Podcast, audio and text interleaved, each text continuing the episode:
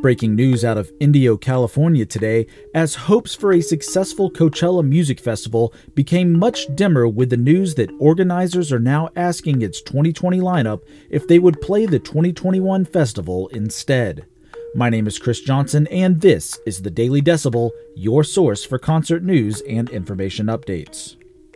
Major music festival news today as Bloomberg released an article online Thursday claiming that Goldenvoice, the promoter and producer of the Coachella Valley Music and Arts Festival, has begun reaching out to artists who were scheduled to play the festival this year to see if they would have any interest in playing the 2021 installation of the event instead. This news all but points to an imminent cancellation of this year's festival. As COVID 19 began shuttering the concert venues across the nation, Coachella was one of the first major festivals to announce its postponement, a delay that would have the event that was scheduled to take place in mid April pushed all the way to mid October of this year. Artists and organizers had hoped that the coronavirus would have stalled out or been eradicated completely by the fall, but with governments heavily restricting the operations of businesses as they begin to open back up, Goldenvoice and AEG were left with the task of how to safely and successfully pull off a show that brings over 200,000 people to the polo fields in Southern California.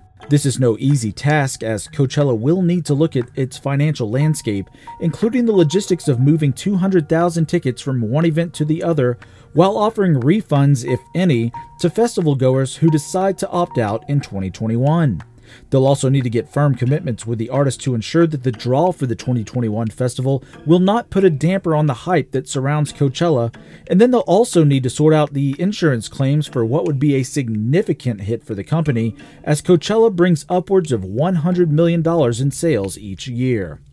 This story is continuing to develop, and any talk of cancellation is purely speculation at this point. But make sure you stay subscribed to the Daily Decibel, and we'll keep you up to date with the latest information on the 2020 edition of the Coachella Music and Arts Festival.